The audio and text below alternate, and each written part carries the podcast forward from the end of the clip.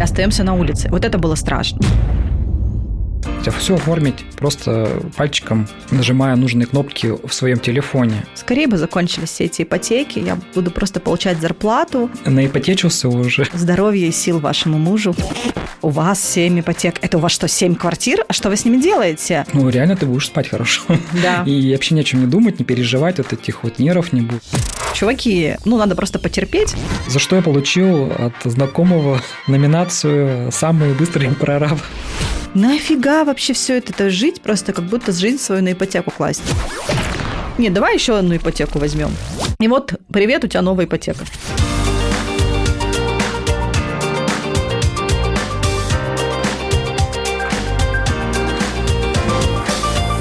Привет, друзья! Это подкаст «Дороже денег», который веду я, Ксения Подерина. Я блогер, журналист, много лет помогаю людям разобраться с финансовыми вопросами.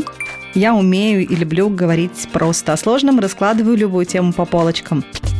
В этом сезоне я по-прежнему приглашаю в гости классных экспертов из самых разных сфер. Мы говорим о том, что дороже денег, об отношениях, воспитании детей, самореализации, здоровье и многом другом. И, конечно же, речь все равно идет про деньги. Сегодня у меня самый, наверное, необычный выпуск, потому что у меня в гостях мой муж. В середине выпуска вы услышите рубрику «Лайфхаки многодетной мамы». В ней я вместе с партнером этого сезона, онлайн-магазином «Самокат» с доставкой от 15 минут, расскажу о том, как мне удается оптимизировать быт нашей большой семьи. Дима, привет. О, Снова здравствуйте.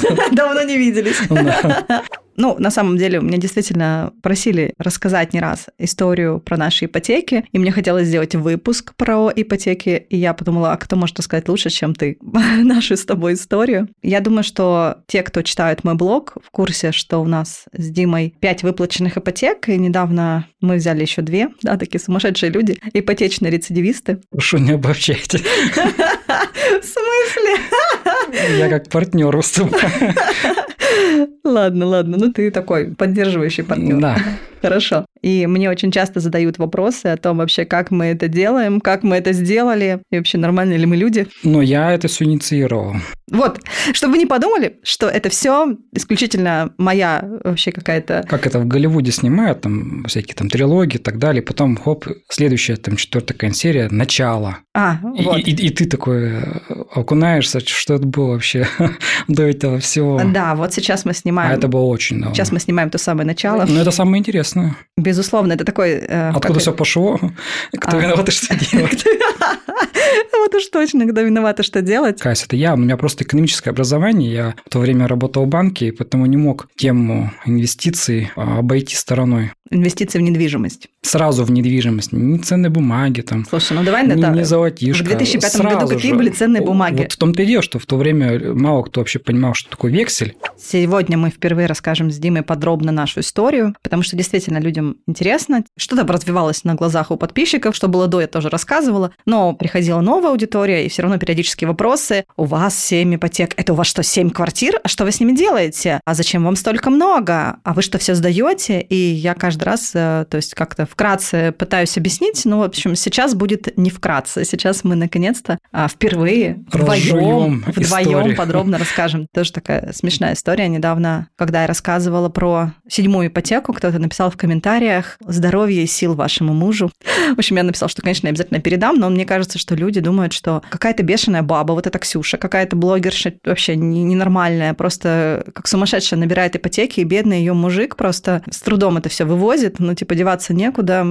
В общем, он просто вынужден, бедолага, вписываться а, и вывозить потом всю эту историю. Вот. Давай, ладно, Дима, скажи уже наконец-то, что это не я одна вообще все это, это позиция просто людей, которые либо не имеют опыта ипотек, либо одна там какая-нибудь действующая, и они на нее смотрят как на какое-то самое серьезное испытание в их жизни. А у нас совершенно другая история. У нас все логично и сознательно происходило. Логично, сознательно, и я бы еще сказала поступательно, потому что когда люди слышат 7 ипотек, кажется, что ну вот мы такие пошли просто одновременно в семи банках 7 ипотек оформили, и теперь сидим семью кредитами и еще тут других людей подбиваем на эту авантюру вообще ненормальную. А на самом деле все было не совсем так. А как же было на самом деле? И сейчас нам нужно будет вернуться в уже далекий 2005 год. Господи, прошло прошло 18 лет с лишним. Мы были очень юны. Мне было тогда 22, а тебе 24. И мы задумались тогда о первой покупке жилья. Ты помнишь, с чего начиналось? Да, это прекрасно помню. Это наш родной Челябинск. Ну, это логично. Мы же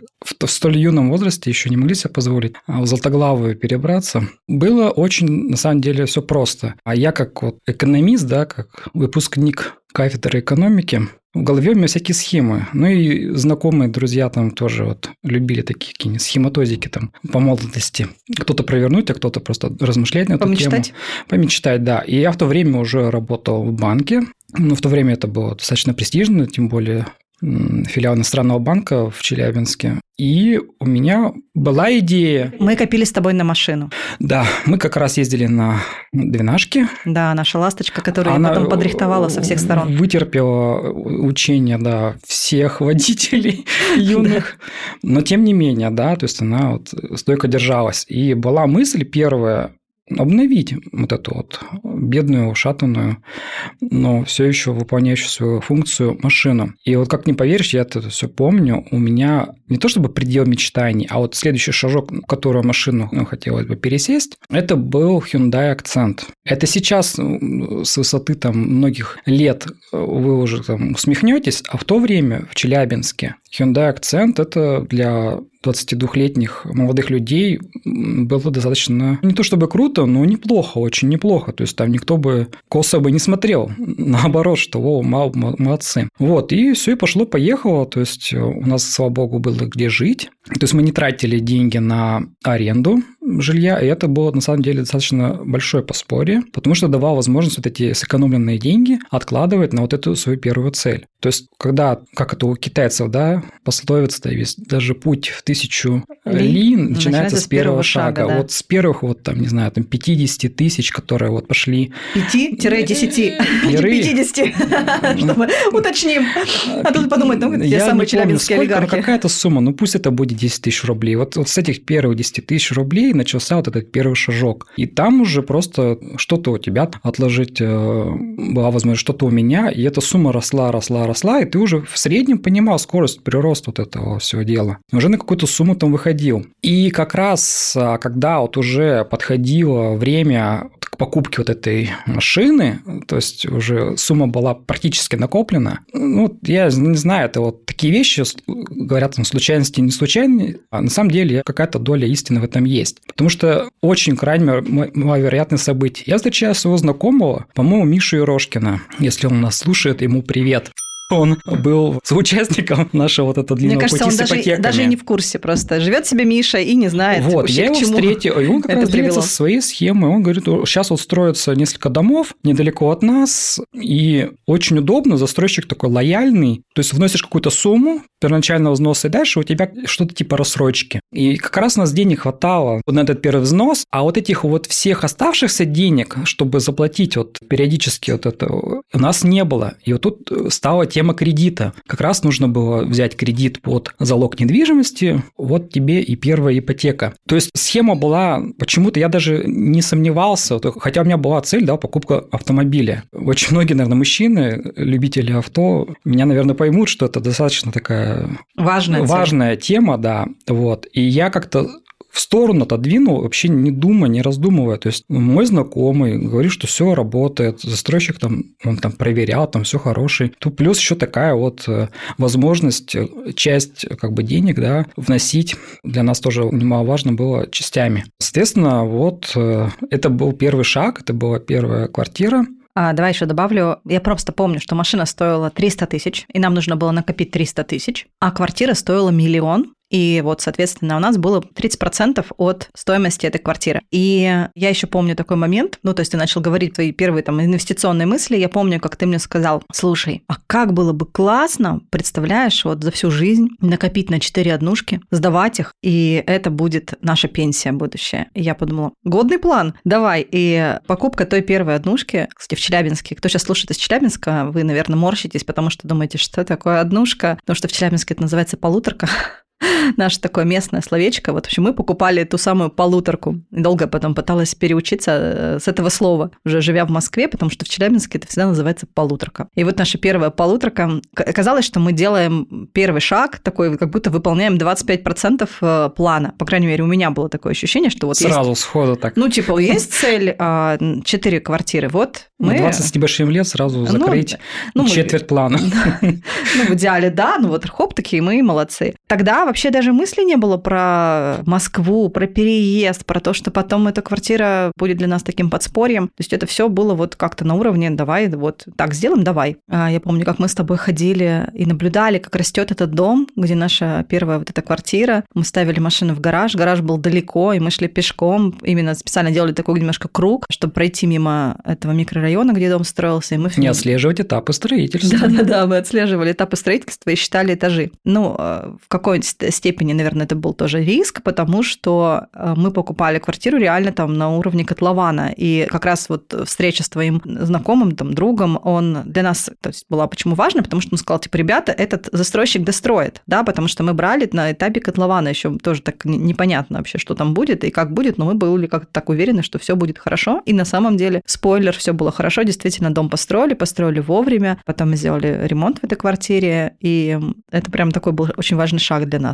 А потом Ксюше пришло в голову, что нужно ехать жить в Москву. Ну как пришло в голову? Тебе же стажировка была? Ну да, да. У, у меня, меня были стажировки. Все это подталкивало, конечно, нас к этому решению, хотя, повторюсь, таких каких-то мечт, что вот я уеду из родного города, там, не знаю, я хочу жить в Москве, Москва это прям то, что мне нужно. Нет, никогда не было. Я даже очень хорошо помню, как в том же, по-моему, 2005 году я кому-то рассказывала, что да зачем мне эта Москва, я вас умоляю, мне вообще все прекрасно. В Челябинске вон есть жилье, есть машина, есть работа, все вообще классно. Мне эта Москва вообще не нужна. Но э, так потом как-то стали развиваться события, что стали звать в Москву и предлагать интересную работу. И, ну, в общем, я загорелась и поняла, что нужно пробовать. И тут, конечно, да, я должна признать, что я потащила Диму за собой. Это правда. Вторая ипотека, мы к ней плавно подходим, это был самый тяжелый этап. Это ты должен смириться тем, что рушится, во-первых, твой план, четыре полуторки пенсии. Во-вторых, я категорически не хотел переезжать э, в Москву и снимать жилье, наслушавшись истории про то, как, э, какие проблемы, возможно, со, со съемом жилья в Москве. Соответственно, у меня было требование основное. Пусть это будет однушка маленькая, но в Москве. Своя. Я вот сейчас даже вспоминаю, у меня коллега на работе, как они поздравляли меня с днем рождения, и до вот этого переезда как раз какую-то шуточку там такую, что-то там будешь хедом кат, ну, подразделение так называется, ну, головой как бы, и переедешь жить э, в Москву и жить что-то в пределах МКАД, что-то такое. Вот. Но это у него было очень складно, но смысл такой, что будешь хедом вот этого подразделения и жить в пределах МКАД. И на самом деле слова были пророческие Вот, вот ты просто думаешь, вот откуда он знал? Не знаю, просто какая-то местная ванга. Вспоминай срочно, кто это был, надо к нему обратиться. стал там вот хедом местного КАТ и переехал жить в Москву в пределах МКАД.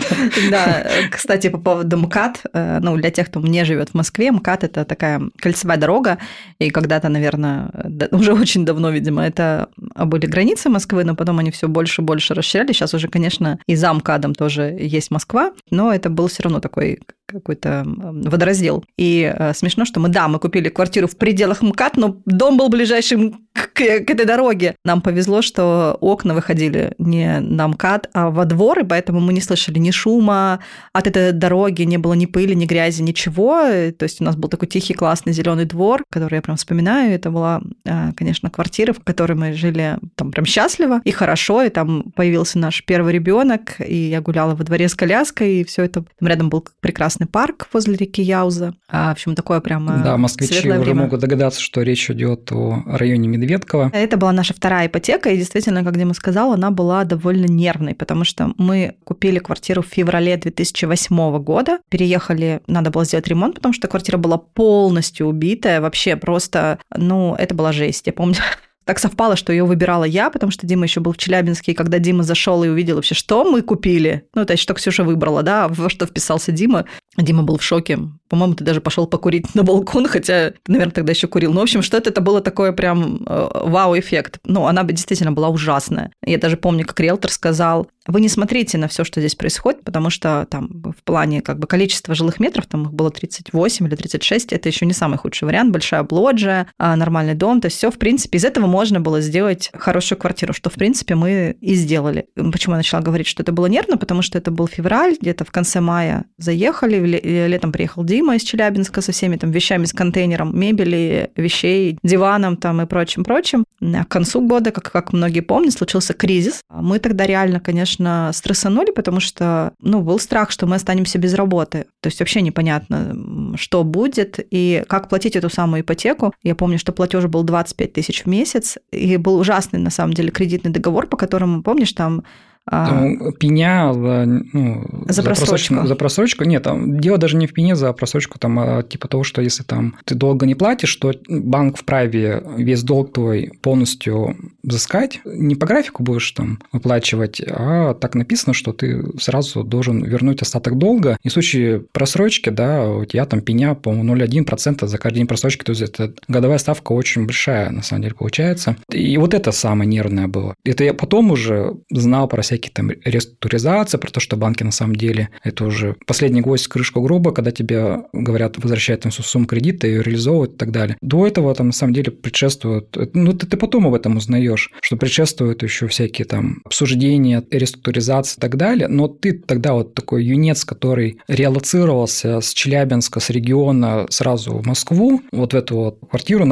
взяв большой кредит. Но мы тут как раз э, цепочку, вот эту последовательность не дор рассказали, потому что первая вот эта инвестиция, первая квартира, на самом деле нам принесла 100% прибыли. Да, это, конечно, удивительно и за довольно короткий срок. То есть сейчас таких, несмотря на то, что очень сильно растет стоимость жилья, и постоянно все говорят, да куда больше, да вы что? Она не растет, извините, на плюс 100% там за два года. Ну, нет такого прироста. И как раз вот стоимость вот эта с приростом, с этой прибылью и позволила внести по максимуму на тот момент, что мы могли сделать первоначальный взнос, а остальное уже, соответственно, в ипотеку. Поэтому на самом деле все сложилось так, что взносом на вторую ипотеку была сумма от реализации полностью вот этой квартиры инвестиционной в Челябинске. Для понимания масштабов, да, то есть ты продал полуторку с большой, по-моему, там сколько, 60, что ли, даже метров было? 50. 50 метров была квартира, 50 Большая метров. Большая полуторка да. по тем временам в новом доме. Вот ты ее продал, а в Москве получил э, только первоначальный взнос для ипотеки, для понимания просто соотношения цен, да. Это была убитая реально квартира, 36 метров все таки по-моему, там была. И как бы это был хороший район, но это не, недалеко не центр, мягко говоря, последняя. Но в пределах МКАД. Но в пределах МКАД, да, конечная станция оранжевой ветки. И пешком да, прекрасно ходил до метро. 20 минут. Но можно было действительно дойти пешком, и это был большой плюс. И я помню еще момент, как ты мне объяснял, что если вдруг мы там начинаем делать просрочки по кредиту, то договор составлен таким образом, что вот эта сумма просрочек, она может съесть наш первоначальный взнос, и мы останемся вообще ни с чем. То есть мы теряем вот эти там 2 миллиона, которые мы внесли, и, грубо говоря, остаемся остаемся на улице. Вот это было страшно. Страшно не, не, даже не столько квартиру потерять, хотя это страх, но страшно то, что ты вообще как бы с нулем, и сразу воображение рисует какие-то картины, что ты там уже где-то на вокзале вообще с бомжами оказываешься, и поджав хвост, естественно, возвращаешься, видимо, домой, продав последнюю почку для того, чтобы еще с банком расплатиться. И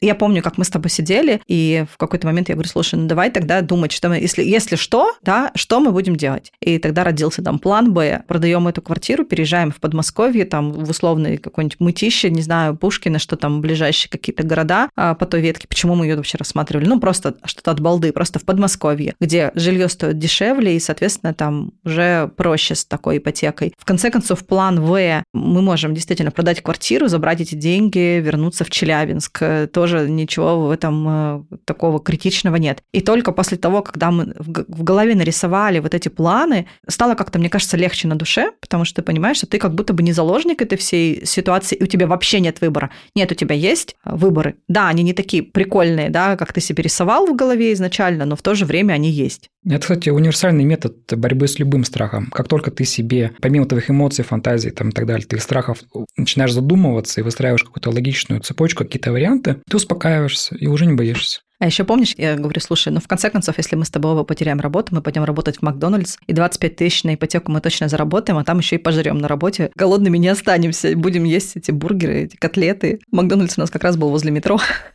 успокоили себя этим, что потому что, в принципе, набор людей в Макдачку всегда, объявления висели прямо в метро, по-моему, или прямо там на дверях. Но это была самая вот такая тяжелая ипотека. Да. Хоть она и не первая, Первая прошла вообще... Как-то на лайте. Я даже вообще не помню, на, что на мы лайте. напрягались. Я даже не помню, что там, какие-то премии у нас. Как-то мы очень быстро это все выплатили. Ну, мы все, все погасили, да. продали там и так далее. И вот это был первоначальный взнос. А вторая, вот эта вот первая квартира в Москве, это была, конечно, самая тяжелая. Ну, потому что вот этот 2008 год, да. там не, не только у нас как бы такие страхи и так далее были. Я, я помню, я приходил на работу, и там у менеджера по продаже лица были после встречи с руководителем направления кредитования корпоративно очень грустные лица были. И, возможно, у них тоже у кого-то были ипотеки, и вот эти вот чувства испытывали не только мы. То есть все вот эту ситуацию кризиса 2008 года ощутили. Ты знаешь, вот было бы здорово, если бы все-таки в такие моменты, не знаю, была какая-то, не то чтобы машина времени, но чтобы тебе как кто-то выдавал спойлер, там, типа, чуваки, ну, надо просто потерпеть, ну, работу вы да не, не потеряете. этих кризисов еще 10 штук Да, еще, у вас впереди еще коронавирус. Нормально вообще, ребят. Ничего, и работу вы не потеряете. Вот если бы хотя бы кто-то сказал точно, что у вас точно будет эта работа, точно будет эта зарплата, не было бы так страшно. Именно было, был страх какой-то неизвестности. И вот еще такая поговорка, кто ее сказал? Кто последний пришел, тот первый ушел. То есть э, было ощущение, что так как мы недавно пришли на свои вот эти московские там работы, мы там новички. Вас режут первым. Э, от нас в первую очередь будет избавляться. И вот, вот это вот ощущение, что тебя могут попросить в любой момент, и ты остаешься с ипотекой. Вот это да, это было действительно нервно. Но нужно было это пережить, и мы это пережили. Это точно. Сейчас, на самом деле, спустя время время я сделала два вывода из этой истории. Вывод номер один – это иметь подушку безопасности обязательно, которая бы покрывала хотя бы вперед несколько платежей по кредитам. Мне кажется, у нас с тобой тогда ее не было, и поэтому в том числе мы испытывали такую нервозность. Все деньги пошли в первоначальный взнос. В ремонт. В мы ремонт еще этот ремонт далее. делали, да. И вот это вот состояние, это да. Первый вывод – иметь подушку безопасности. Вывод номер два – иметь э, какие-то дополнительные планы в голове, которые помогают тебе понять, что ты не в ловушке. На самом деле, какая а, самая лучшая на какой, подушка? С какой, на какой подушке ты высыпаешься лучше всего? Что-то такое, да? Какая подушка лучше всего для сна? Финансовая, финансовая, финансовая подушка. Да, финансовая на самом подушка. деле, это такие есть. С вот какой лучше всего спится? Я сейчас да. вот понимаю, что если бы у меня где-то там, не знаю, на вкладе в банке лежало бы, там, не знаю, 5-6 ежемесячных платежей по ипотеке, возможно, я вообще бы не испытывал никакого дискомфорта. И не... То есть, вот на самом деле, вот эта вот финансовая подушка безопасности, ну, реально ты будешь будешь спать хорошо. Да. И вообще ни о чем не думать, не переживать, от этих вот нервов не будешь, что там с работы и так далее. Ну, потому что предположить, что ты за полгода не найдешь там никакую работу, работу в, Москве? в Москве, ну, это крайне маловероятно. Просто мы попали как раз в ту ситуацию, когда мы all-in, что называется, да, в покере. Все деньги, все, что можно там. Мы даже мы... продали нашу «Ладу», вот эту мы продали, я помню, как сейчас помню, за 100 тысяч, чтобы тоже... Гараж, там, там машину, вообще все продали, вот лишь бы вот уменьшить сумму ежемесячного платежа за счет того, что у тебя первоначальный взнос максимально большой большой был бы. Ну, соответственно, сумма кредита была поменьше. Э, но если бы действительно у меня была бы эта подушка безопасности, я бы все это пережил. Ну, на самом деле, может быть, нам и стоило это все пережить, чтобы понимать, как это может быть. А... Сделать выводы. Сделать выводы, да. Мы, слава это, богу, их как, сделали. Как говорится, чтобы там ценить попадание своевременно на поезд, да, нужно хотя бы раз на него опоздать. И тут как раз, чтобы ценить эту подушку э, безопасности, нужно попасть в ситуацию, в которой ты вот без нее. Это то же самое, когда вот у нас коронавирус начался, да, вот 2020 год, 2020 год, когда вот люди, возможно, также взяли ипотеки, там, кредиты, еще что-то, а закредитованность у нашего населения высокая остается, и была тогда. И ты как раз что-то подобное должен был испытывать, когда у тебя нет никакой финансовой подушки безопасности, и мы сидим все по домам. Вот то же самое. Люди также переживали, и всякие истории там были. А лечится, да, все очень просто. Просто заранее, прежде чем вписываться в любую а, ипотеку и так далее, да даже если у тебя нет ипотеки, даже если у тебя просто живешь, да, у тебя все хорошо, у тебя есть своя квартира, там, машина и так далее, все равно у тебя должна быть какая-то вот заначка, не знаю, там 3-4 твои зарплаты где-то на счете в банке или там в каких-то других активах. И это тебе позволит даже без ипотеки очень себя комфортно чувствовать. Но совет, да, тем, кто собирается взять ипотеку, иметь подушку безопасности, она вам подарит просто спокойствие и уверенность, что что бы то ни случилось, вы спокойно будете продолжать платить ипотеки и спать спокойно. Друзья, с онлайн-магазином «Самокат» с доставкой от 15 минут мы продолжаем рубрику «Лайфхаки многодетной мамы». В каждом выпуске этого сезона я рассказываю о каком-то одном своем лайфхаке, который помогает мне жонглировать повседневными задачами.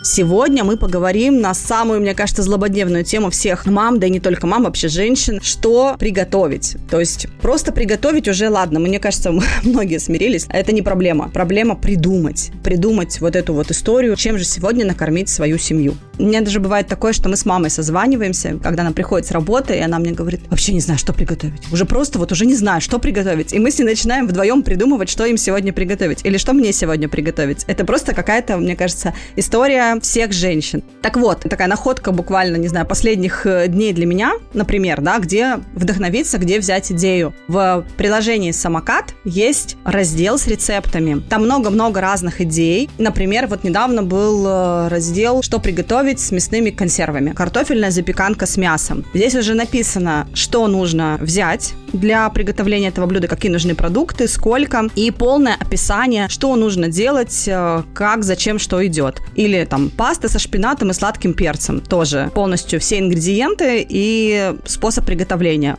Или еще топпинги к разным кашам, то есть разные идеи. Ну, например, смотрите, они советуют гречки добавить вяленые томаты, руколу и пару ложек сливочного масла. Я бы не догадалась, например, сделать так, но я уверена, что это очень вкусно. Вот даже я смотрю на картинку, и мне уже нравится, я уже хочу это попробовать. А еще я в приложении обнаружила рецепт мандаринового печенья. Тоже есть полностью все ингредиенты, ничего вообще сложного, то есть все очень доступное и абсолютно прямо пошаговый рецепт в виде фото, но очень удобно прям реально. Вот они пишут ингредиенты на 8 штук, там мука, сахар, сливочное масло, сколько чего надо. То есть, мне кажется, справиться в этой ситуации вообще может любой. Столько классных идей есть в этом приложении. Во-первых, ты можешь таким образом разнообразить свой рацион, попробовать что-нибудь новенькое, а во-вторых, у тебя снимается такая головная боль что же вообще, чем же накормить свою семью. И, конечно же, все ингредиенты, которые необходимы для приготовления этих блюд, можно заказать в самом самокате. И очень быстро это привезут, доставка от 15 минут. То есть буквально там за час до ужина зашел в приложение, вдохновился, тут же заказал, тут же тебе привезли, стал, приготовил. Мне кажется, классная идея. Мы с самокатом приготовили для вас целых два промокода. Дороже 20 – это скидка 20% на первый заказ от 800 до 3000 рублей. Дороже 10 – это промокод для тех, кто уже пользовался самокатом. Скидка 10% на продукты и товары под брендом самокат при заказе от 700 рублей. Промокоды можно использовать один раз. Всю информацию я оставлю для вас в описании к этому выпуску. Применяйте промокоды, пользуйтесь, и ваш семейный бюджет скажет вам спасибо. Ну что, идем дальше. Э, ипотека номер три. Рождение ребенка. Ваня, да, родился, да, родился Ваня в 2012 году. в Медведково. Ну и, конечно, да, уже втроем э, стало довольно тесно, стало понятно, что надо будет как-то расширяться и как у тебя была вот эта вот случайная встреча в Челябинске, и ты так э, вдруг нашел, да, эту квартиру, так вот у меня случилась тоже случайная встреча. Вселенная второй раз послала гонца, да? Да, да, это точно. Что пора новую ипотеку брать. Да, я реально э, вообще просто гуляя в дворе, встретила девочку, причем даже не помню сейчас, как ее звали, но мы с ней были знакомы, познакомились при очень странных обстоятельствах, я нечаянно въехала в ее машину в свое время. Да, а, ну ладно. Ну, мы... Так и познакомились. Так и познакомились. Там она была без претензий, потому что страховая все покрыла, то все было окей, мы просто были знакомы с ней с того момента. И она шла как-то по-моему, даже с коляской. И я говорю, ой, типа, давно не виделись. Она говорит, а мы переезжаем или пере, там, переехали. Я говорю, куда? Она говорит, а вот на Войковскую. А я хотела, на самом деле, жить где-нибудь в районе Сокола, потому что э, там у меня была работа, и мне очень нравился этот район. Тут я подумала, ну, от Войковской до Сокола это вообще одна станция. Но на самом деле это оказалось не совсем Войковская, а между Войковской и Водным, но это уже как бы мелочи по большому счету. Но она подсказала ЖК, и я стала смотреть квартиры, и, в общем, и таким образом мы нашли а, действительно действительно хорошую квартиру с ремонтом от застройщика. Это был важный момент, потому что я боялась новостройки, боялась того, что я туда заеду с малышом, и вокруг все будут делать ремонт, и будет грохот, и просто будет невозможно ну, для жить. понимания, то есть это ремонт от застройщика, это не значит, что ты переехал, и все хорошо. Мы делали ну, да. ремонт на самом деле. Ну, то есть не полностью, да, не от и до. С ребенком это было тяжело, но мы кухню переделывали, то есть мы ремонтом занимались. Да, Дима прав, что нас не уберегло. На самом деле покупка квартиры с ремонтом от застройщика не уберегла нас и от собственных каких-то переделок, и самое главное, от ремонтов вокруг, потому что э, все равно нашлись люди в подъезде, которых вообще ничего не устроило, и они отдалбливали Ну, где-то плитка там отваливалась. А, Я понимаю этих людей. Но... Они приходят в ванну, у них там на 2-3 плитки там сразу же... Не, ну кто-то прям и пол менял, и все менял, просто все, все не понравилось, и окей, но... То есть, короче, грохот был Но это равно. лучше, конечно, чем весь дом там с нуля делать ремонт. И, в общем, в 2013 году летом мы переехали в новую квартиру, а сам кредит мы оформили в конце 2012 года, то есть Ване было ну, в районе полугода. Мы переехали в двушку, и платеж был тысяч пятьдесят уже тогда потому что квартира стоила 9 с чем-то миллионов, и долг был миллионов пять. То есть платеж был более существенный, но, слава богу, уже была возможность платить, и какое-то было более стабильное ощущение по финансам в семье. Ну вот после пережитого 2008 года и погашенной ипотеки за квартиру-медведку, мне кажется, это уже не страшно, уже ничто. И, в общем, вот мы жили-жили, поживали, добра наживали. Ипотека номер четыре это была вообще такая отдельная история. Я боюсь, сейчас мы потеряем нить, но в этой двушке на Войковской спустя время родилась Аленка. Мы внесли мат-капитал. Спустя еще время мы поняли, что надо побольше квартиру, потому что ну, разнополые дети в одной комнате. То есть потенциально все равно хотелось бы, чтобы у каждого было ну, по для комнате. понимания, квартира Медведкова была сколько? 36, 38 да, там, да. квадратов. Мы переехали... 60. Почти 60. Ну, плюс одна комната, на самом деле, для ребенка. Да, да. Ничего но, такого. Но тут у нас случилось двое детей. А тут, тут тут уже двое детей, соответственно, необходимость жизненная еще плюс хотя бы комнату для этого ребенка нового добавить. Это опять переезд, но так уже немножко по-другому складывались уже финансовые обстоятельства, что мы просто накопили на первоначальный взнос и нашли квартиру вообще с рассрочкой от застройщика. Дальше все как так, знаете, это был вообще уже 18 год, 5 лет прошло с момента предыдущего переезда, мы взяли квартиру, мы ждали, что ее быстро сдадут, но что-то не складывалось. Потом родился Никита, а квартира все никак не достраивалась. И уже имея трех детей, квартира наконец-то была почти построена, но еще дом не сдан. Так совпало, что этот застройщик, он разрешал прийти на стройку прямо в эту квартиру в бетон. Я, кстати, такого больше ни у кого не встречала. Обычно вообще не пускают на стройку никто Но это никогда. Уже на финальном этапе. Да, я приходила даже, когда там еще был строительный лифт поверх дома, ездил, и даже окон не было. У меня есть фотки и видео. Ну, имеется в виду, что коробка уже стояла. Ну, коробка стояла, монолит был залит, да, но, но больше ничего не было имея трех уже детей, я захожу в эту квартиру, понимаю, что, ну, как бы это плюс одна комната, это 80 метров после, после 60, и этого мало, а надо еще больше. И у меня было такое просто внутренний раздрай, думаю, блин, я так долго жду эту квартиру, она все никак не построится, а она уже нам мала, да что ж такое? И вот тогда появилась э, идея докупить соседнюю квартиру, и это была уже как раз вот эта соседняя однушка, наша четвертая ипотека. Вот, в нее мы внесли, кстати, 450 тысяч, которые дает государство, субсидию для многодетных, и кредит мы успели подписать весной 2020 года, прямо перед тем, как нас всех закрыли по домам. По домам. И весь 20 год мы там усиленно, конечно, работали, мне кажется, просто гораздо больше, чем работали до этого, потому что мы хотели побыстрее эту ипотеку четвертую закрыть. Была такая цель. Ну и, в общем, спойлер, нам это удалось. Ну, схема отработанная, ты уже все понимаешь, как это делать, как, как и что, и ты уже просто строишь свои планы, исходя из своих целей. А цель была побыстрее закрыть эту ипотеку. Да. Я на самом деле уже к тому моменту начал уставать от ипотеки, говорю, что это уже, наверное, будет последняя ипотека. Да. Уже меня не надоели, я уже их больше не хочу. Наипотечился уже. Я помню, что я начала уставать уже, мне кажется, перед третьей. В общем, я давно стала уставать. Я помню тот момент, как я ехала на работу как-то раз, раз. Я, я стою в пробке и думаю, господи, как я устала от всего этого, потому что у нас был с Димой такой момент, когда тоже была цель очередная какая-то быстро все выплатить, и мы договорились, что Дима мне будет э, просто там выделять в неделю определенное количество денег. То есть моя карточка с деньгами у него, а, потому что он такой более... Финансовый контроль. Да, да, ему контролировать вообще легко. И он мне просто выдает какую-то определенную сумму, такой, это, как сейчас я называю, финансовый детокс у меня был. То есть я получала определенную сумму, на, на которую я просто вот из серии «и ни в чем себе не отказывай», в кавычках, да, там, по-моему, 2000 в неделю тогда это было. И, ну, там, я могла в кафе один раз сходить, наверное, или там еще что-то, какие-то мелочи купить. И я помню, как сидят на работе девчонки и говорят, о, скоро зарплата. Одна говорит, я пойду куплю себе новое платье, а я куплю себе там еще что-то. Я сижу, думаю, блин, а я себе ничего не куплю. И вообще мне без разницы, будет у меня зарплата, не будет, мне все равно Дима эти 2000 выдаст, и все.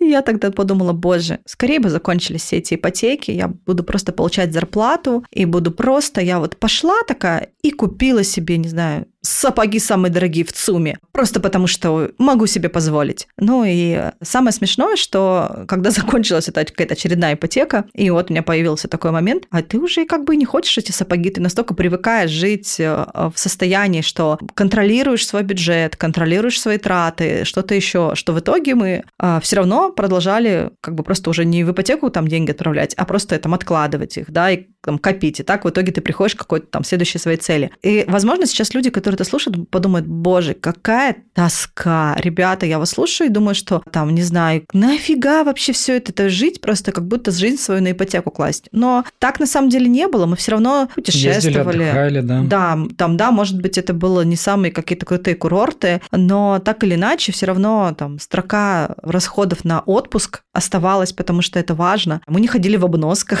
мы там... Мы да, нормально питались. Мы нормально питались, да, просто мы не тратили лишнего. Тогда я, в общем-то, и научилась грамотно вести семейный бюджет, чтобы у тебя не сливались все деньги, и чтобы всегда ты мог э, с любого дохода что-то отложить и выполнять свои финансовые цели. Но это просто такое немножко отступление к вопросу о том, что Дим говорит, я подустал от ипотеки. Я тоже испытывала это, но, знаете, как ты становишься ипотечным рецидивистом? Вот так и становишься. То есть ты выплатил эту ипотеку, тебе кажется, все, больше никогда я это больше делать не буду. А потом проходит, не знаю, полгода, год. И ты думаешь, да нормально же все было, что? Справились же, вон. Да вон уже и денег подкопили. Да куда их девать-то эти деньги? Ну так, просто пойти как-то потратить. Да как-то даже глупо. Не, давай еще одну ипотеку возьмем. И вот, привет, у тебя новая ипотека. Ну, когда-то же давно закончится.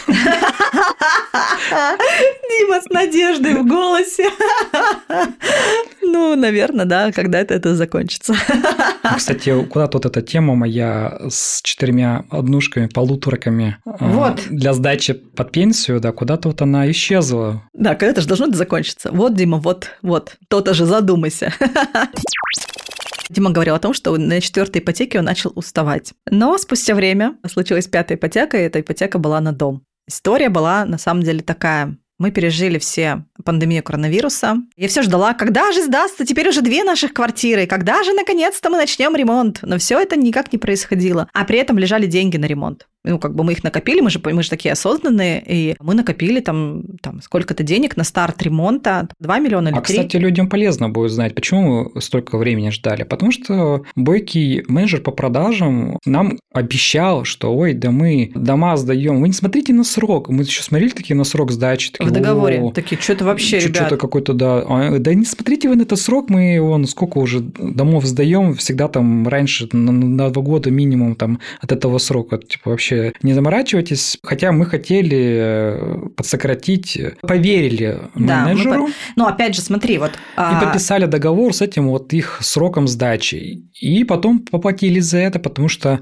Реально сдали в срок. Реально они сдали в срок, но тот срок, не который нам обещали раньше, а который по договору, который самый вот далекий. Да, для нас это был на самом деле очень большой урок. Просто ни в коем случае не верить никаким обещаниям. Когда потом к нашему застройщику обращались другие люди, а таких, как мы, было, естественно, много, практически весь дом. Когда они приходили и писали жалобы, там, обращения, да что это такое, почему вы нас обманули, те вообще, конечно, переобулись в прыжке со словами, что это просто менеджер, это его ошибка. Да мы уволили его, слушайте, да, ну, нет, нет, он не должен был вам так говорить. Но на самом сайте застройщика было, был озвучен тот срок, который говорил менеджер. На Циане, где э, тоже продавались эти квартиры, был тот же срок написан. То есть это не то, что мы какому-то конкретному человеку доверились. Все вокруг говорило о том, на всех баннерах висел этот срок. На самом сайте застройщика был обозначен срок, как сейчас помню, четвертый квартал 2019 да, мы года. респектабельная, да, строительная компания. Да, да, там. да, мы никогда ничего не задерживаем. Вот мы, если мы написали четвертый квартал 19 то так и будет. Вот в четвертом квартале 19 они просто залили монолит. Вот как раз я пришла, был трехмесячный Никита, я попала в эту квартиру, и вот тогда-то я и поняла, что квартира нам мала. Это был четвертый квартал 19 -го. Ну, там конь не валялся. Потом наступает четвертый квартал 20 и ты такой, ну, ну, ну, давайте, вот у меня уже две квартиры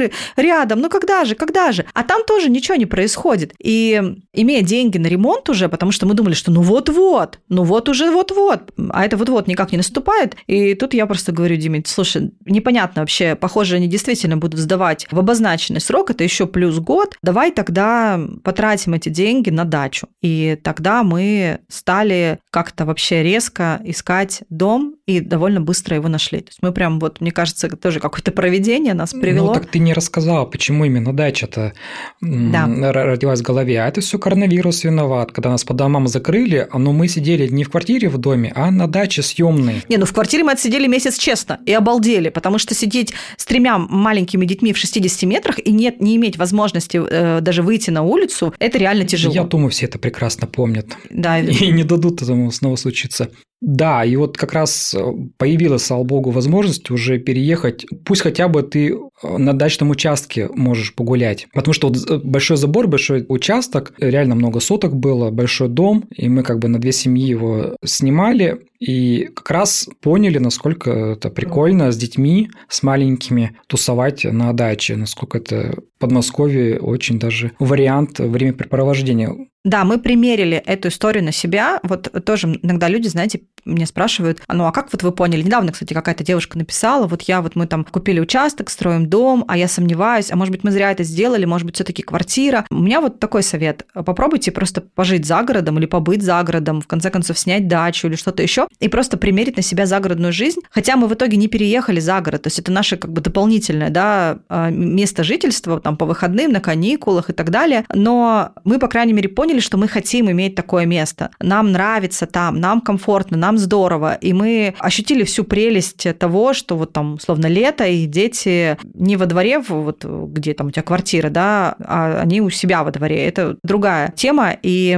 мы примерили, мы поняли, что нам это нравится, и стали, скажем так, к этому стремиться. Карантин же, или как это называлось, длился долго, и вот апрель мы прожили с друзьями, весь май мы просидели в квартире, обалдели, я стала искать еще что-то, и июнь мы снимали другой маленький домик на месяц. Этот опыт, он нам дал понимание, что нам нравится история сдачи. И мы тогда уже начали обсуждать, что вот сейчас мы этап с квартиры преодолеем, ремонт сделаем, и вот следующим этапом будем заниматься дачей. И когда нам сказали, что, ребят, тут вообще с квартирой непонятки, и когда эта квартира будет вообще, ну, наверное, через год, ну, то есть нам, мы поняли, что нас, нам еще, да, как-то продляют э, этот срок, а деньги вот есть, которые отложены на ремонт, то давай просто, я тогда помню, предложила, давай поменяем местами эти две финансовых цели. По сути, это финансовые цели. Цель номер один была сделать ремонт, цель номер два – заняться там, дачей. И когда мы поняли, что ну, так складываются обстоятельства, то эти просто эти две финансовые цели были поменены местами. Ну, история с домом это вообще э, под Новый год же это все было. Да. Я прям помню, у нас такая интересная продавец была женщина. Ой, да.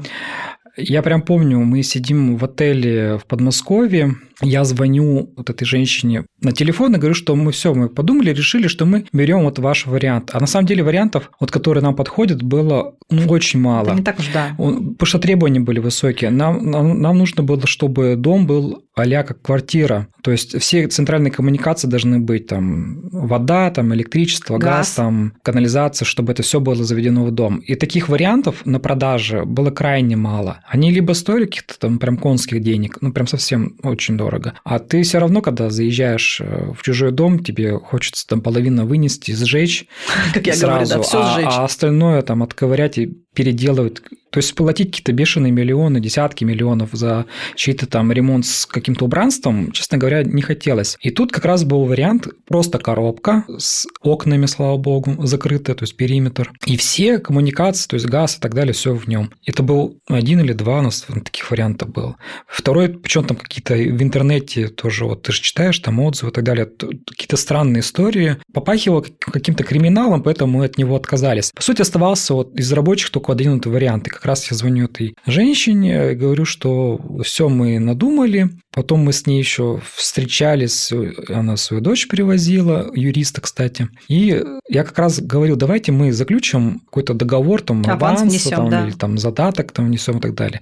И как раз э, ее дочка говорит, что ну мы же серьезные люди, ну зачем нам это, мы же уже по рукам ударили. Мы же договорились. Все, все нормально, да. все, давайте выходим на сделку. И тут как раз мы начали все эти процессы с одобрением ипотеки там и так далее. Оценка. То есть, оценка. Мы потратились на, не независимого эксперта, который все-таки дом, ты же не понимаешь, как и что и как. Приезжал прям дядечка, который все это осматривал, но вообще какими-то судебными делами занимался, то есть он понавидал этих объектов, очень много опытный был. И как раз он нам сказал, какие есть, слава богу, не критичные косяки в этом объекте, что цена, по которой мы покупаем, такая выше верхней планки на, на рынке, но тем не менее вот посоветовал, что там утеплять. Мы оценку заказали, это тоже время и деньги. Само одобрение, там, страховки под бортом и так далее. И тут мы случайно узнаем, да, тут я случайно узнаю, знаете, как было дело. Мы уже подписали даже договор ипотечный. Мы подписали ипотечный договор, при этом мы заплатили в банке за услугу электронной регистрации, и эта услуга электронной регистрации давала тогда снижение ипотечной ставки на 0,3%. И то у меня большие вопросы, сделали ли нам это снижение. Тут вот как бы у меня есть до сих пор подозрение, что нам насвистели. Потому что одобрили, когда ставку, именно поэтому мы и взяли. И не было тогда, когда было одобрение, еще не было понятно, что мы эту электронную регистрацию будем делать. Тогда вопрос вопрос, где этот дисконт. Ну ладно, опустим. Почему мы еще захотели эту электронную регистрацию? Потому что нам сказали, что тогда регистрация будет чуть ли не за три дня. В итоге ничего подобного, никаких трех дней там, естественно, не было. И это все тянется, тянется, тянется. Я уже там ругаюсь с банком, а и они мне говорят, ну так это же не мы регистрируем, это же Росреестр регистрирует. Я говорю, подождите, так деньги-то вы берете, услугу вы предлагаете, вы эту услугу преподносите как а, способ быстрее все оформить, но при этом, когда что-то идет не так, вы говорите, я не не при делах. Ну, вообще странно. В общем, я поделилась об этом в сторис. А, и что меня вот тогда ну, немножко возмущало, я хотела как можно быстрее попасть в этот дом, чтобы снять замеры и начать работать над дизайн-проектом, потому что тот, кто с этим сталкивался вообще с дизайн-проектом, с, с ремонтом, понимает, что это не по щелчку пальца. Мне нужно было запустить этот процесс, а, начать его, для этого нужны были замеры. И я ее прошу, я говорю, пожалуйста, дайте нам ключи, мы съездим. А мы уже подписали договор, мы все.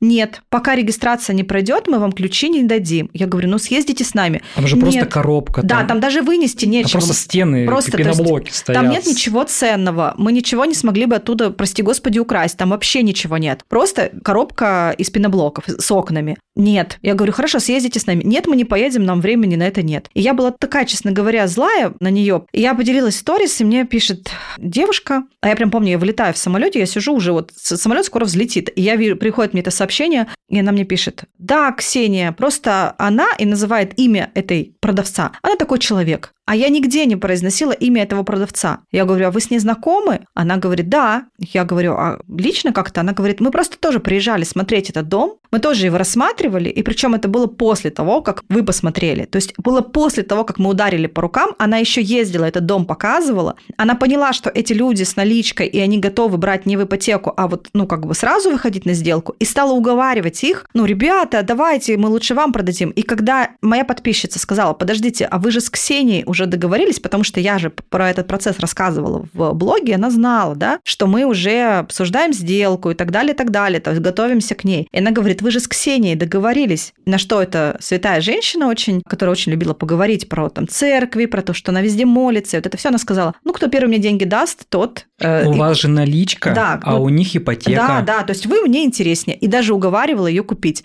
Для меня это было, честно говоря, такое разочарование вообще.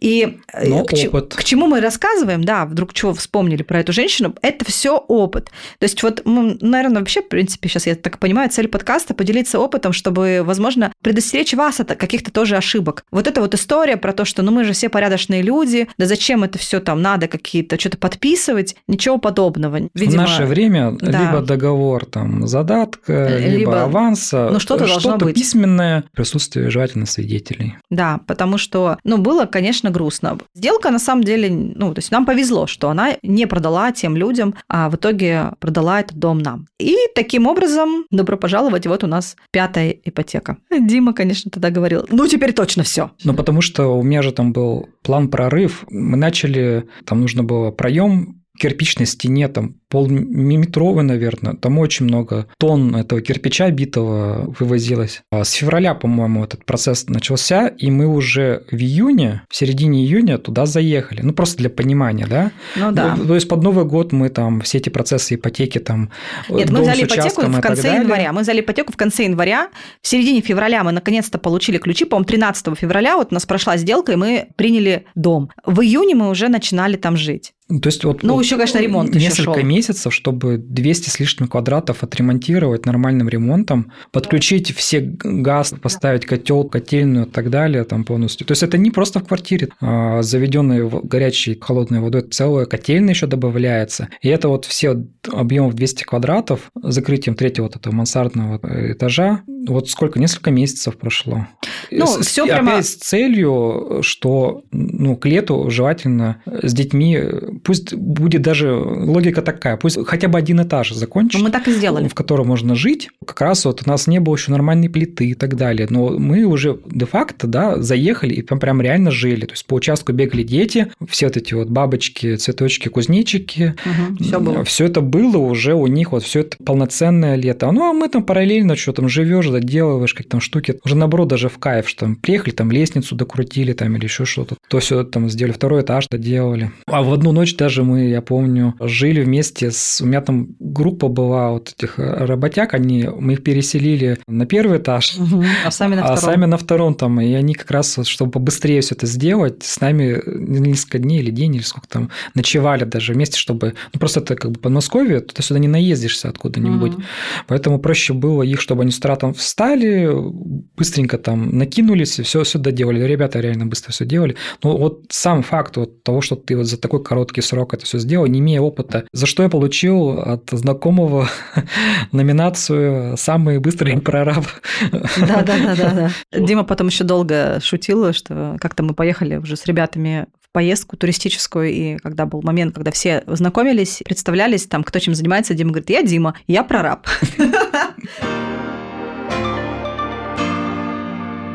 Давай быстренько подойдем к шестой и седьмой ипотеке. В общем, пять мы как-то пережили, и Дима сказал, да, боже, никогда больше, все на этом все. И тут уже действительно Ксюша виновата, осенила с шестой ипотекой, потому что мне я опять соскучилась по ремонту. В общем, на этом месте, да, наверное, подписчики правы. Сил тебе, Дима. Господи, ладно, это все шутки. А то ведь так люди подумают, что я какая-то просто абьюзерша, блин, заставляю своего мужа вписываться в ипотеки. Да, в сентябре мы взяли студию, и вот недавно получили ключи, и я надеюсь, что скоро приступим к ремонту. Ну, мотив-то какой? Мотив? Какой у тебя мотив? У тебя мотив ты покупал.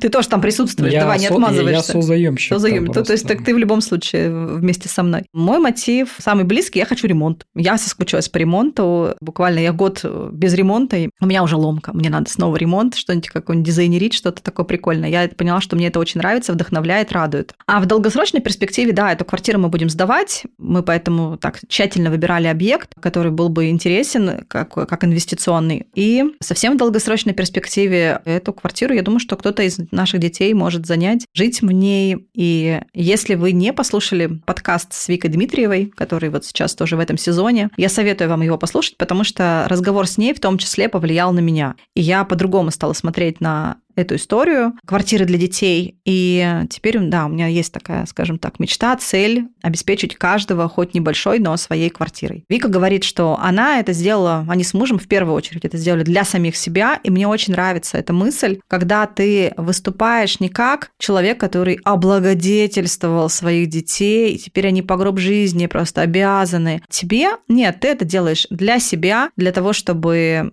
дети могли спокойно выпорхнуть из этого гнезда, и ты был спокоен, и ты остался жить свою прекрасную жизнь, свободную, без э, присутствия детей бесконечно там на своей территории. То есть вот логика такая. И, кстати, многие подписчики писали, что очень важно иметь, например, свою квартиру для девочки, потому что это вопрос некой безопасности, когда, если вдруг там что-то не сложится в личной жизни, она всегда знала, что ей есть куда уйти, у нее есть свое какое-то место, и она никогда не, благодаря этому не будет заложницей там, такой ситуации, что муж там условно плохой, но мне некуда идти, например, мне с детьми некуда идти. Ну вот, таким образом у нас появилась шестая ипотека, я думала, что отличненько, и пока я ее не закрою, мы ее не закроем, то, в общем-то, дальше ничего думать не будем. Жизнь, слава богу, надеюсь, длинная, и потихонечку там план по, там, условно, трем студиям у нас трое детей, ну, так будет выполнен, торопиться нам некуда, ну, потому что... что... поменялось? Если что... там да, предыдущая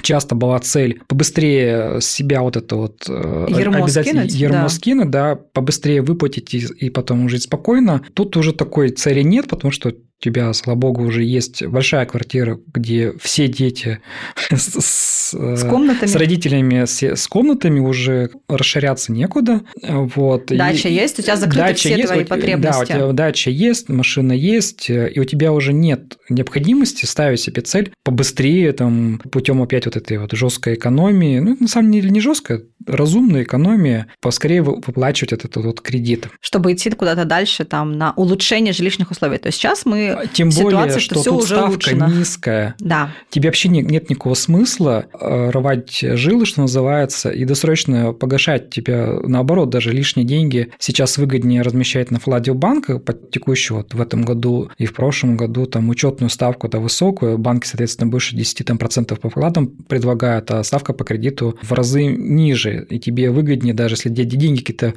появляются, там какие-то доходы, и можно было бы ими погасить часть ипотеки досрочно, ты на самом деле можешь э, зарабатывать на процентах, просто размещая даже хотя бы на вкладах, и тебе вообще нет никакого смысла закрывать вот эту вот ипотеку досрочно. Ставка низкая, льготная. Как раз вот рабочая схема, когда ты можешь сдавать такую инвестиционную уже квартиру, можешь ее сдавать в аренду, и вот эти платежи арендные, ими погашать там ипотеку. С каждой ипотекой, скажем так, мы чувствовали себя более спокойно, я бы даже сказала, расслабленно, уверенно. То есть от той самой стрессовой, вот первой московской, мы сейчас приходим к тому, что, ну, ипотека, ну, окей. То есть там и платеж небольшой относительно там дохода, и в то же время, да, мы сейчас сделаем ремонт, будем сдавать, и она будет сама себя погашать. Но так случилось, что в итоге у нас еще и седьмая нарисовалась. Тут вообще не виновата я, он сам пришел. Не собралась бы я, ну, не вписалась бы в эту историю, но подсобило нам новое постановление, по которому появилось очень важное правило – одна льготная ипотека в одни руки. И, соответственно, у меня, значит, в голове, ага, у меня остается шанс на одну ипотеку льготную, вроде бы когда, и, а детей-то двое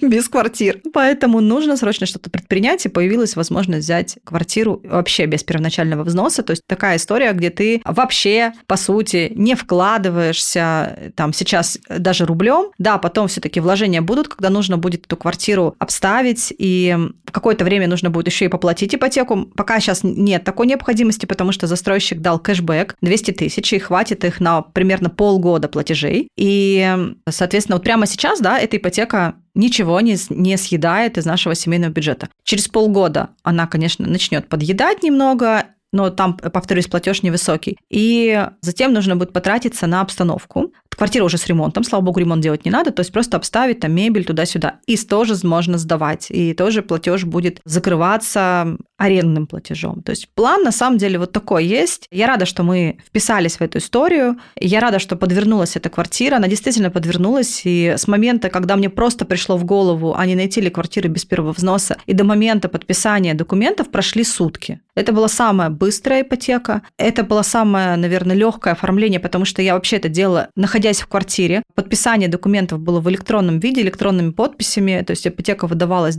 онлайн. Ну, я рада, что все вот так переключилось. Надеюсь, что она не будет каким-то бременем ну, для вот видишь, нас. дожили. Если первая ипотека была в Челябинске со всеми этими бумажками и так далее, сейчас мы уже пришли к тому, что Да. в 23-24 году все можно, сидя в кресле там на диване, в своем телефоне. Ну, не у всех, но, по крайней мере, уже есть такие возможности, все оформить просто пальчиком, Да. нажимая нужные кнопки в своем телефоне. Вот до чего мы дошли. Итого, резюмируя. Да, у нас 7 ипотек, 5 мы закрыли, две у нас сейчас, но, повторюсь, это не какая-то такая безумная история, что мы сейчас должны приложить какие-то сверхусилия для того, чтобы выплатить эти В кредиты. комфортном режиме. Да, мы можем жить, слава богу, в комфортном режиме. И я думаю, что Дима уже понял, что... ну, следует? ладно. Да, ну, конечно, да, детей трое, ты как хотел-то? Никите-то куда? Ну, всегда одно условие. Прежде чем взять новую ипотеку, погаси предыдущую. Да, я думаю, что ну хотя бы шестую надо будет погасить, прежде чем взять восьмую. все погасить, потом уже. Ладно, поговорим. Дом поговорим. На этом и все. Давай быстренько сейчас ответим на такой вопрос. Три самых главных совета для тех, кто хочет взять ипотеку, но боится. Что бы ты посоветовал? Ну, первое уже много раз проговорили. Самое главное – финансовая подушка безопасности. Второе – четкий финансовый план, чтобы свои силы, там, зарплаты там, и так далее. Ну и третье – не боясь вписаться, а потом план покажет. Ну, это, конечно, да, без оголтелых каких-то историй, но в целом, да, бояться После первых двух пунктов уже третий уже, третий, будет да, не страшен. не переживать. Надо, иди, бери. И, знаете, у меня очень много знакомых, моих там подруг. Они боялись, конечно, боялись, но они говорят, а теперь мы думаем, что мы раньше этого не сделали? Потому что глаза боятся, руки делают, и потом ты понимаешь, что и с ипотекой жизнь тоже есть. Она на этом не заканчивается. На этом, я думаю, все. Спасибо, что были с нами. Я очень жду вашей обратной связи. Ставьте оценку подкасту в Apple Podcast, сердечки в Яндекс Музыке, пишите мне в директ, отмечайте мой профиль в сторис и рассказывайте о моем подкасте. В общем, делитесь впечатлениями. Все ссылки на меня вы найдете в описании к этому эпизоду. Подписывайтесь на подкаст в приложении, где вы его слушаете. Новый выпуск будет уже через неделю.